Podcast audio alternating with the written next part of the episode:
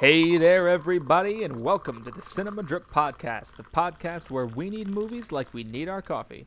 As always, I am Scott Lentz here with my good friend and co host Christian Ubius. And Christian, we have the pleasure of kicking off a brand new blend of the month for June. It's one that I am excited about, and since you are the curator for this month, I'll let you give it a full introduction. Well, thank you. Thank you, Scott. It is a tale of two lovers wrapped in uh, conflicting uh, high school cliques. It is none other than 1961's West Side Story. Our first movie for Hispanic Musicals Month, and Christian, you went with a classic. One that, like some movies we've watched on or for this podcast, I had not seen before. So I got to cross off a major blind spot for myself in watching West Side Story, and I was very excited to do so, I have to tell you.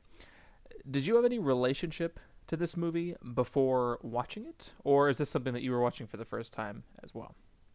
No, so in eighth grade, I remember in the history class I was taking, the my professor, she was the ex-wife of one of the composers who led this first Broadway revival of West Side Story. What? Yes. And so I I don't even know what the unit was about. Like civil rights maybe? I don't know. New York? I'm not sure. But we took two or three class periods and just saw West Side Story. And oh my goodness. I think it was my probably not my first. Star Wars was probably my first introduction to how I could see cinema doing stuff. This was definitely up there though in terms of formative Christian movie making experiences. Let's go. Love a good classic Hollywood musical being a formative movie for you. That makes me happy. That's good to hear. And shout out to great music teachers everywhere showing excellent movies to their students. You shout out to the real ones. The real ones know.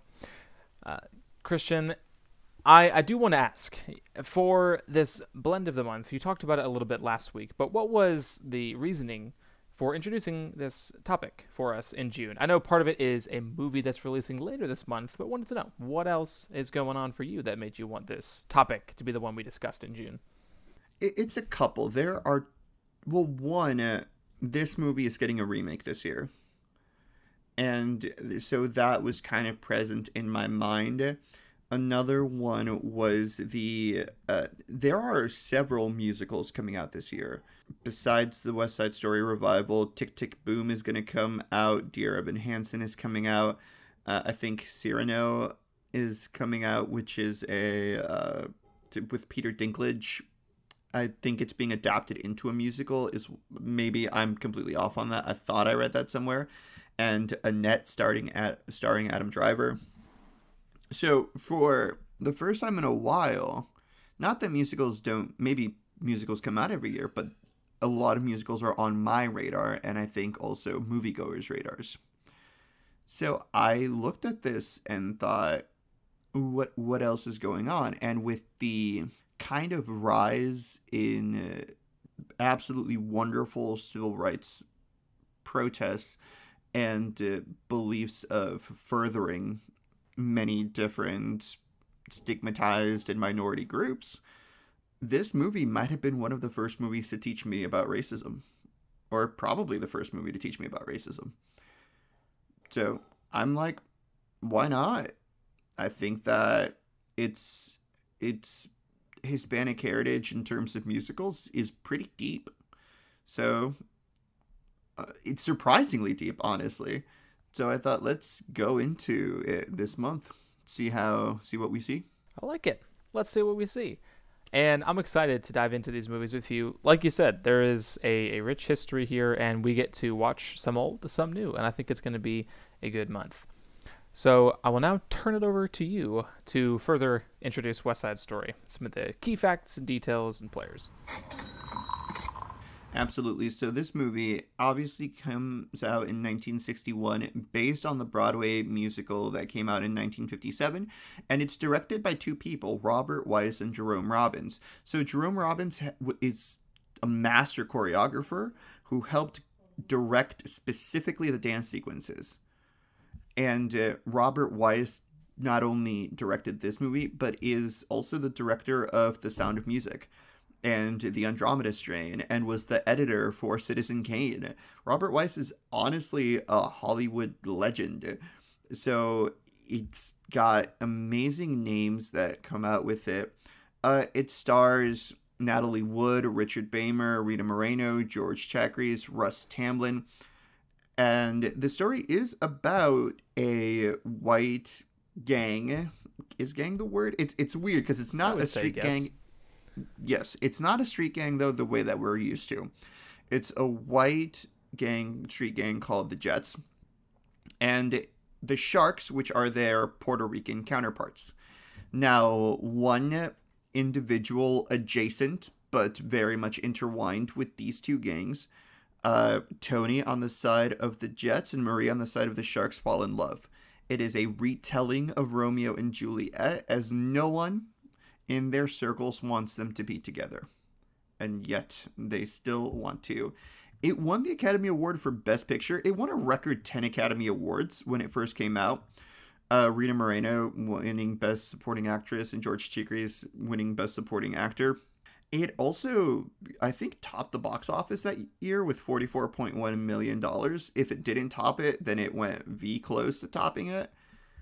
So I, I, I love this film. I mean, I sometimes betray my thoughts on movies if I've seen them before. I do love this film, and rewatching it, I didn't. I hoped it would hold up. I thought it would hold up, and it held up much, much better than I thought it would.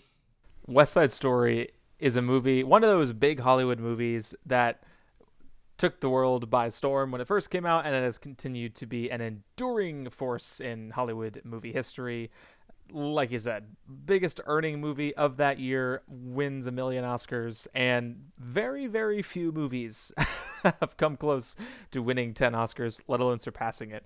So it is up there in terms of Hollywood elite movies and musicals. And I, I'm very glad to have finally seen it myself. If we can you know betray like you're saying our opinions on this before we get into the full review portion. Yeah i'm very glad to have finally watched this. I'm with you. It's it's an incredible movie and i'm, I'm looking forward to talking about it more. Uh, okay sure sure. Let's go into a little bit more background information where we started off with that segment. Let's keep on going for a little bit more before we dive into fun facts. Uh i kind of mentioned it that the dance sequences specifically are directed differently or not necessarily differently but directed by someone else. They those are the jerome robbins parts. Everything else is the robert Wise directed parts. It's an adapted script that was altered in some significant ways some numbers are not the numbers as they appeared in the original broadway musical also casting wise not all of the Puerto Ricans here are Puerto Rican. New things that have not aged well about West Side Story. There, there's there is some brown face going on here. Um, also, I'm pretty sure that there's using of other minorities. I, I think one there's one minority here who is not Puerto Rican that they just like put in there. But I mean, overall, I am kind of impressed that this very socially, politically viewed film came out in 1961. I mean, in terms of being ahead of the times, there's it, it's so interesting. Yeah, it, there's it's it's a movie where it, it's discussions of of race and immigrant life and even just white teenagers trying to connect to to teenagers of color. There there are some elements that have aged really well, and those are still topics of conversation today, still sometimes issues, especially within cities like New York City. And yet there are still some hallmarks of classic Hollywood. Uh, I mean, George Chakiris is a, a Greek guy from Ohio, and he's playing Bernardo, the recently immigrated leader of this gang from Puerto Rico. So definitely some some things about it that have not aged well, but in terms of how Hollywood often treated minority stories, minority characters, definitely more advanced than some of these these Hollywood films. I mean, I think about Breakfast at Tiffany's, uh, where Mickey Rooney plays Mr. Yunioshi in an incredibly racist performance, and that's coming out around the same time. I'm not. It wasn't 1961. It was a few years earlier in the 50s, but things like that were still happening in Hollywood, and so West Side Story, I think, makes some missteps with the casting, but also. The, I think the conversations and themes that it's bringing up are have aged better and are a little more timeless. Okay, are we ready to go into fun facts? Is there something you would like to bring up before we head into fun facts? Uh, you know, I I don't think so. I, I had a, I had a couple things on my mind, but it's more things that we can get into as we talk about the review. So I'm good, Christian. Time for my favorite segment. Dope. Fun facts. I I want to start us off because it's like funny in a maybe slightly sad way, but I think it's funny. Do you know who was first offered the role of Maria before it went to Natalie Wood? I do not. So it, it it was Audrey Hepburn. Speaking of breakfast at Tiffany's, Audrey Hepburn was first offered the role of Maria, and then it went to Natalie Wood, uh, who is the daughter of Russian immigrants. So. yep. Good job, Hollywood.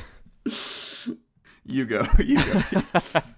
Something I love just behind the scenes stories, things that help or that the directors encouraged the performers to do to build their chemistry on set. Uh, the actors in the rival gangs were actually instructed and encouraged to play pranks on each other off the set to sort of keep the tensions high on set. And I love that because I love those stories where people do things away from the camera to, to keep the atmosphere of the filmmaking and the story going. But you can kind of imagine some of the the angry moments between gangs getting so real because like one guy's remembering like whatever he had a water balloon thrown at him or something. I don't know. like I don't have a specific example, but I just thought that was funny and the the tension between the gangs is very real and, and well well portrayed in my opinion. So I thought that was fun.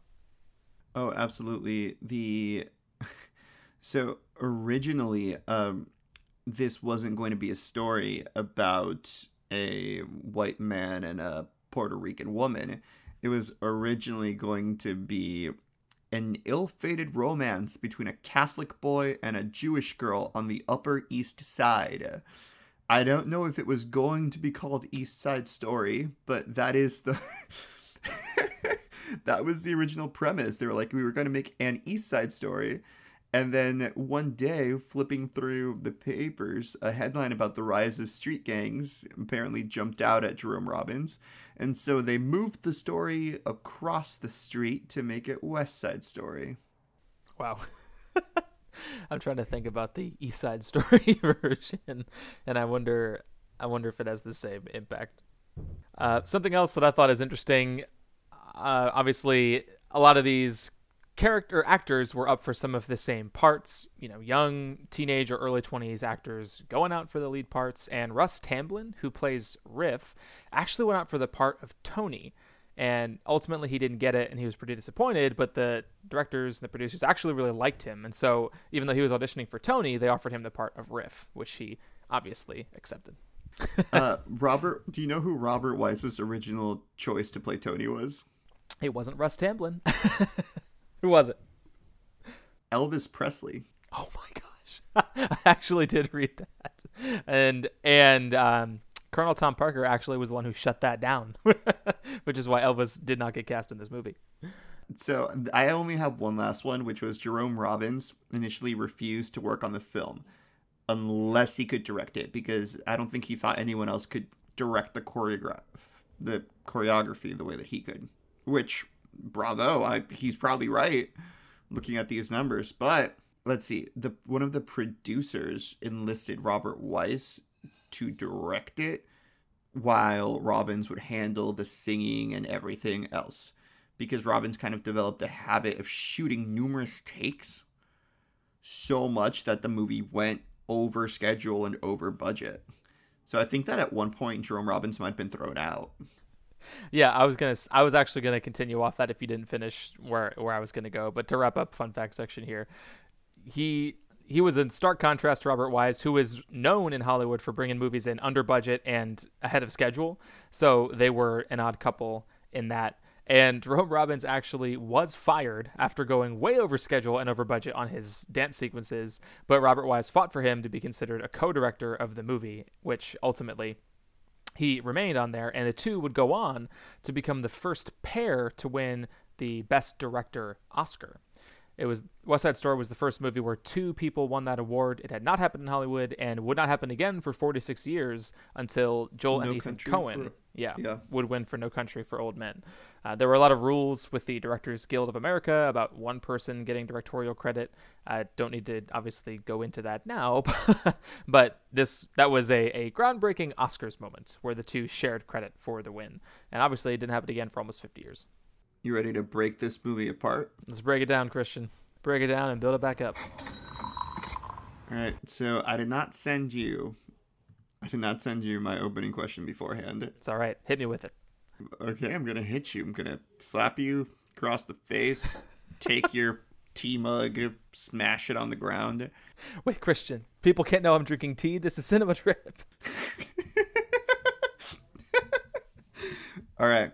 Coming out in 1961, West Side Story was a film that not only topped the box office but came out winning Best Picture.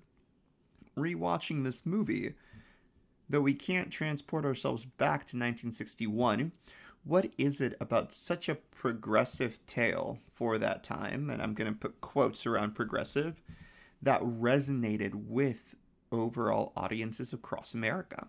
Well, Christian, it's an excellent question. And I think I can tell you, audiences, people of all of all stripes will always go for a damn good musical. They have been around our country for decades. They have lasted for a long time, both on stage and eventually in Hollywood, obviously. The musical is a classic form and it's at its peak around this time. The 50s and the 60s really really big, especially MGM making amazing musicals with um, Gene Kelly, uh, Fred Astaire, and Ginger Rogers, obviously working through the, the 40s, 50s, 60s. So the musical is just a a timeless form, and obviously we're getting more musicals coming to Hollywood later today. But West Side Story is just a brilliant movie musical in that it is not only adapting an excellent musical, but from what little I know about the stage production, it seems like in some ways it's elevating the original musical. It's improving on it. It's making it better by putting it to film. And certainly there are things that a stage musical can do that a movie cannot, like the just the electricity of a live performance, of being in the same room as the characters. Those are things that you obviously can't transport to film, but Robert Wise and Jerome Robbins are able to do things here with the camera, with the sets, with the lighting that you could never dream of doing on a Broadway stage. And just the flawless execution and elevation of the musical form, I think, is what makes West Side Story a lasting Hollywood classic. let's let's harp on that a little bit. Not harp. I don't know what harp means. the musical numbers themselves. I think that's a good jumping off point then. Just right now, you saw this movie yesterday, I believe. Yes. Okay, so since it's so fresh on your mind, n- not even your favorite, but which musical number right now stays with you? Man. I think, oh gosh, that's hard. And it's because obviously there are so many really good musical numbers in this movie.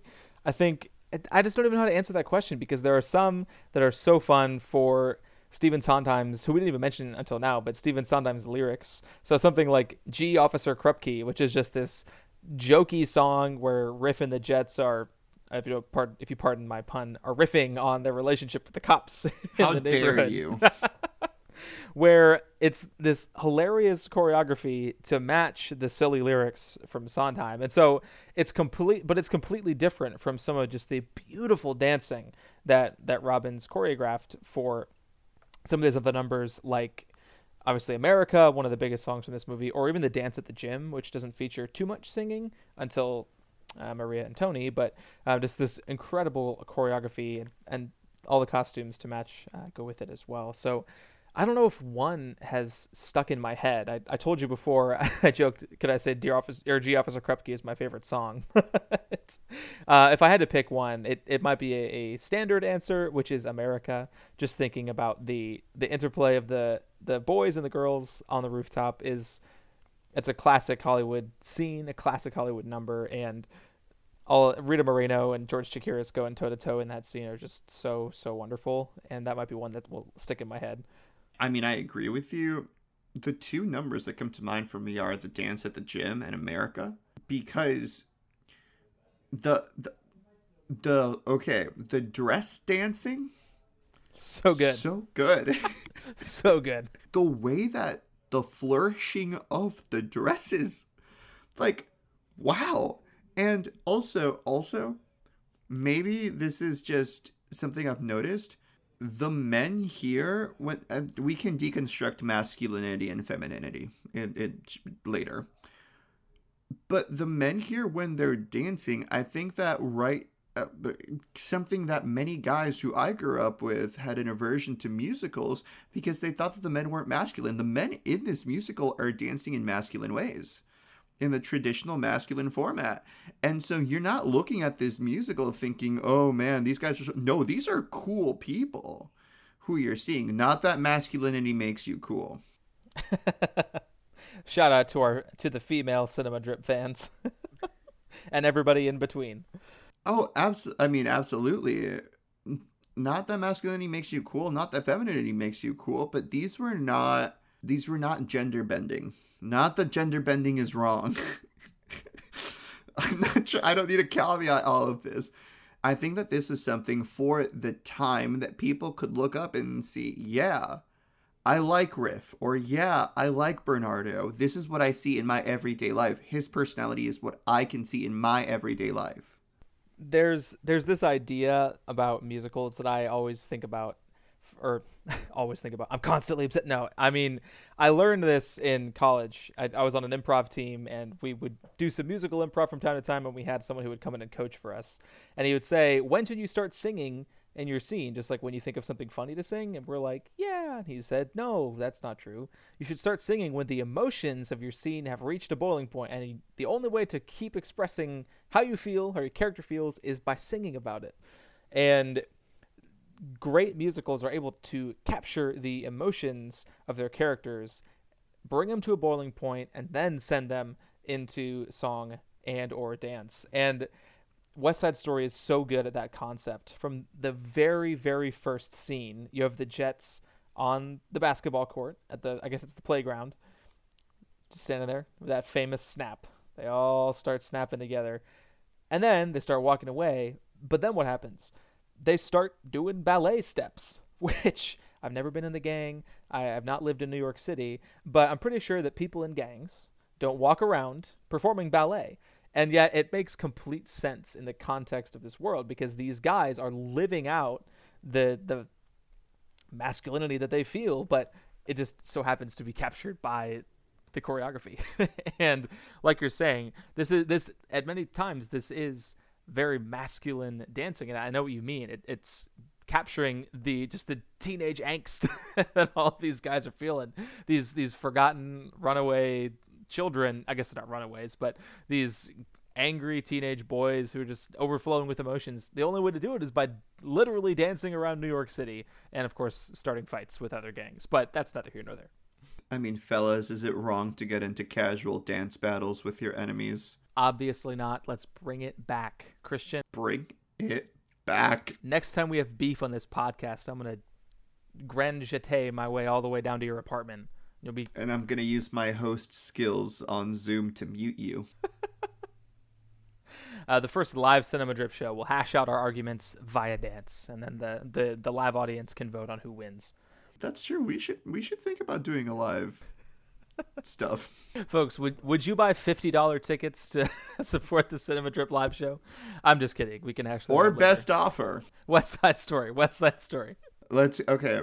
Now, the dance sequences and, and, and the musical numbers do lead me into another point, which to me stuck out incredibly on this rewatch, and that is the cinematography, the use of filters, the lighting. Oh my! I it it, it was it, it felt like I was in a dream.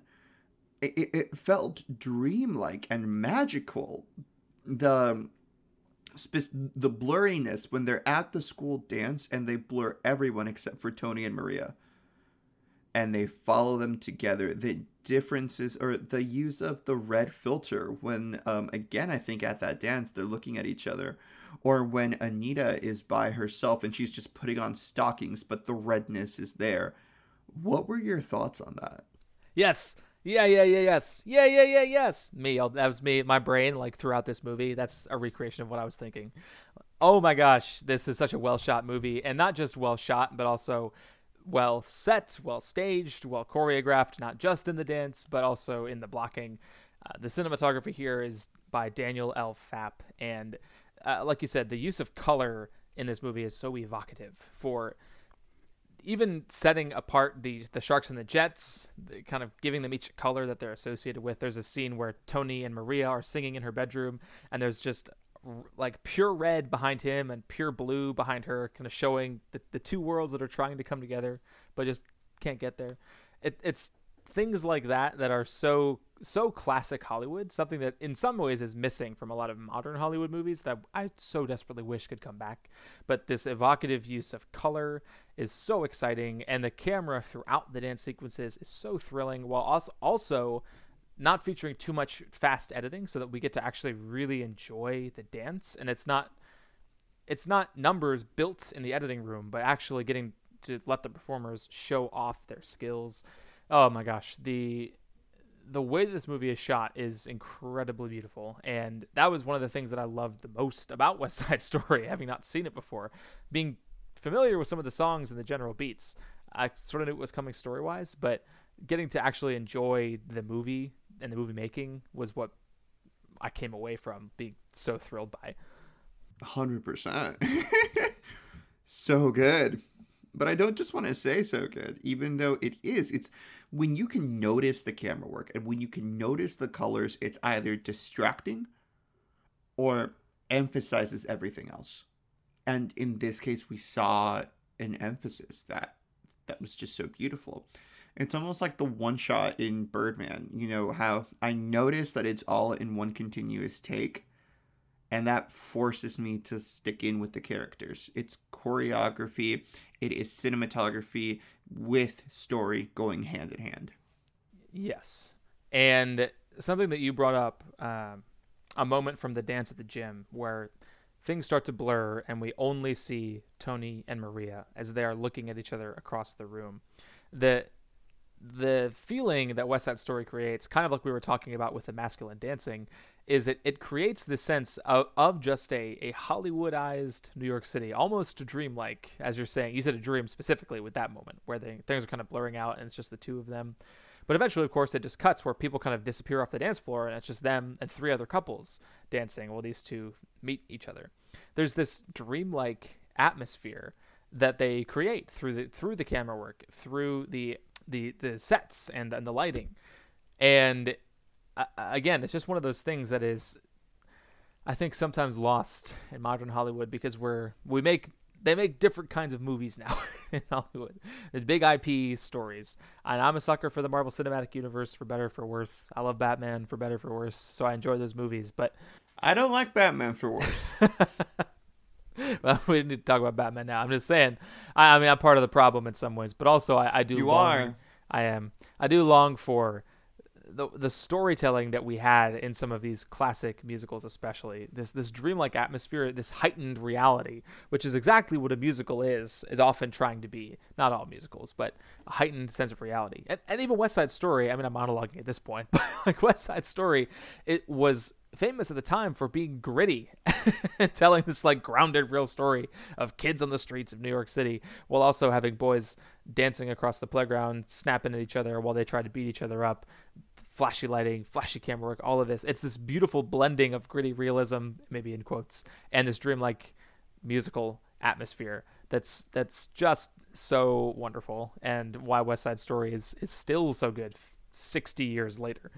Now, the final thing that I've got for us is is an overview of the performances themselves. Let's you know, let, uh, I'll I'll start with this. Were there any performances that were not doing it for you?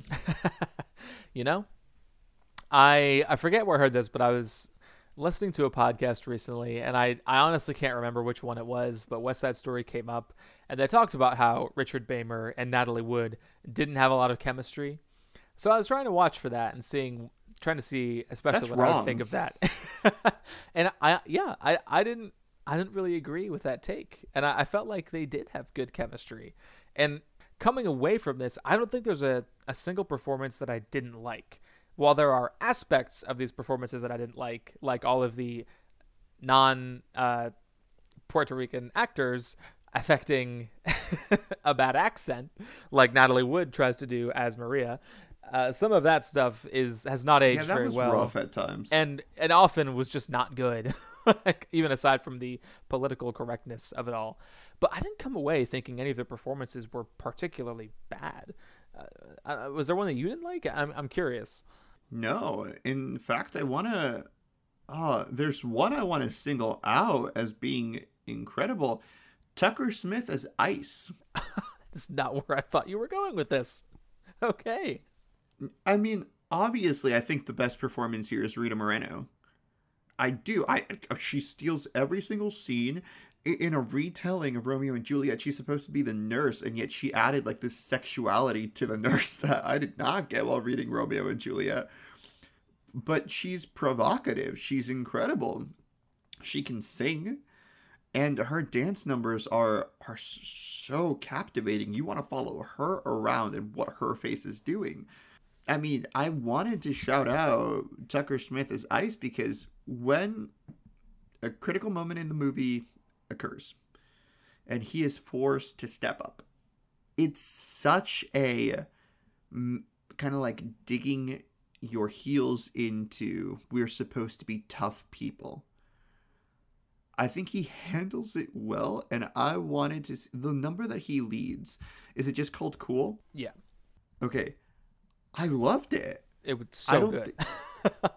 I don't think Cool is the best number in the movie, but I think it's wonderful, especially when he's supposed to be taking on this added sort of pressure. So yeah, I'll shout out. I'll shout out Tucker Smith. Good for you. he does not have a ton to do and his character was actually made for like created for the movie but in this uh, adaptation where they are changing the order of some of the songs and the numbers he ends up getting to take on a big part in cool because if you haven't seen west side story this is your official spoiler alert i'm going to explain why spoilers coming in three two one it is after the rumble where bernardo and riff are both killed so he is forced to take over for Riff. And I was mentioning earlier this this concept of emotional boiling points. For the Jets who have gathered together, that moment is so huge because they lost their leader.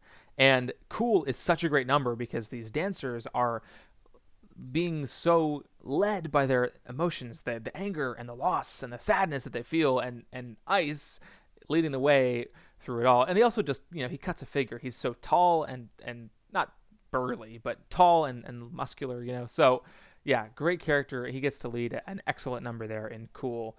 I, I like that shout out there.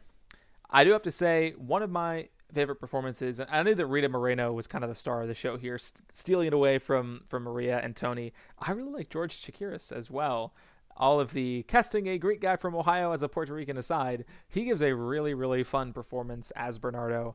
Just so cocky, yet cocky and confident, yet cares deeply for the people in his life, isn't afraid to put himself on the line, obviously tragically, and he gives a, an excellent performance, I think, as well. Doing a lot of his, I mean, obviously his own singing and dancing. I guess all of them are doing their own dancing, but doing a lot of his own singing as well. He didn't have too much to do, but just a, a great performance. And he won an Oscar as well, which, again, I, I didn't know. So the two supporting actors getting Oscar glory and uh, Beymer and Wood were, were left out, unfortunately. I know. Do you have any final thoughts? Any final thoughts? I feel like we could and should say so much more, but I don't know if I have anything on my mind. I, I, feel like there was maybe a topic. Actually, this is what I wanted to talk about. What did you think about Richard Beymer as Tony? because he's he's the person I almost brought up earlier as we were gonna as we were talking background, and I mentioned I wanted to save it for the review. He is one person who has not had a long life in Hollywood. Natalie Wood is obviously Natalie Wood, and she was nominated for a completely different movie at the Oscars this year. She was a huge star until her tragic death.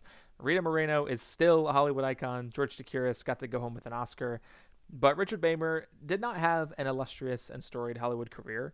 And so, for his most famous and biggest part, Christian, just what did you think of him? His whether it's his chemistry with Natalie Wood or his his individual scenes, what did you think? You texted me that Ansel Elgort, who is playing Tony in the revival, looks a lot like Richard Beymer. This is like post high school musical Zac Efron. Or like Zac Efron in high school musical. I'm trying to think of other people who fit the bill.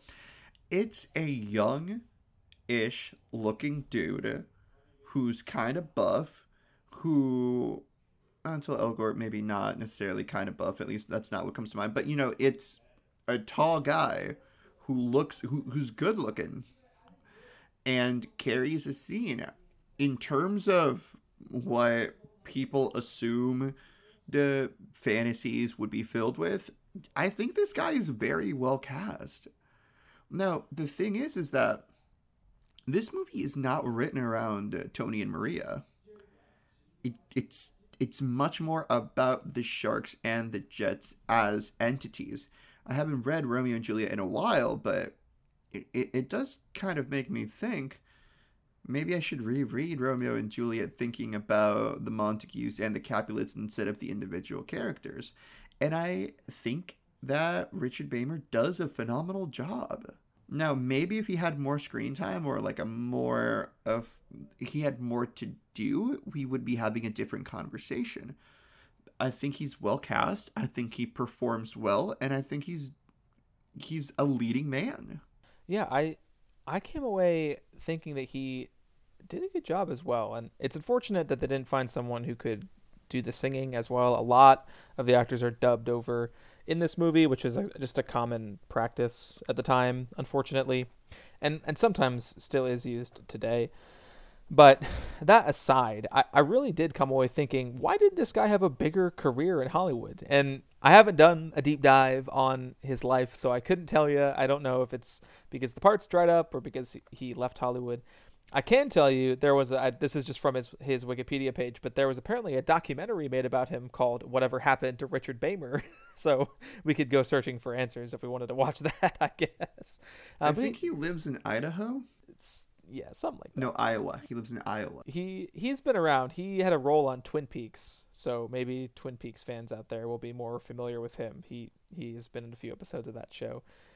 But I agree with you. He he's not the most timeless or impressive leading man, obviously, when it comes to Hollywood musicals, but certainly does the job well. And in this cast of teenage characters, you get why they cast him. Handsome, tall, the right kind of look, and he he wears his emotions uh, with the best of them. I think with all the the moments that that or all the feelings that Tony has to go through from just this precipitous fall into love with Maria and the the tragic horror of thinking that she's dead.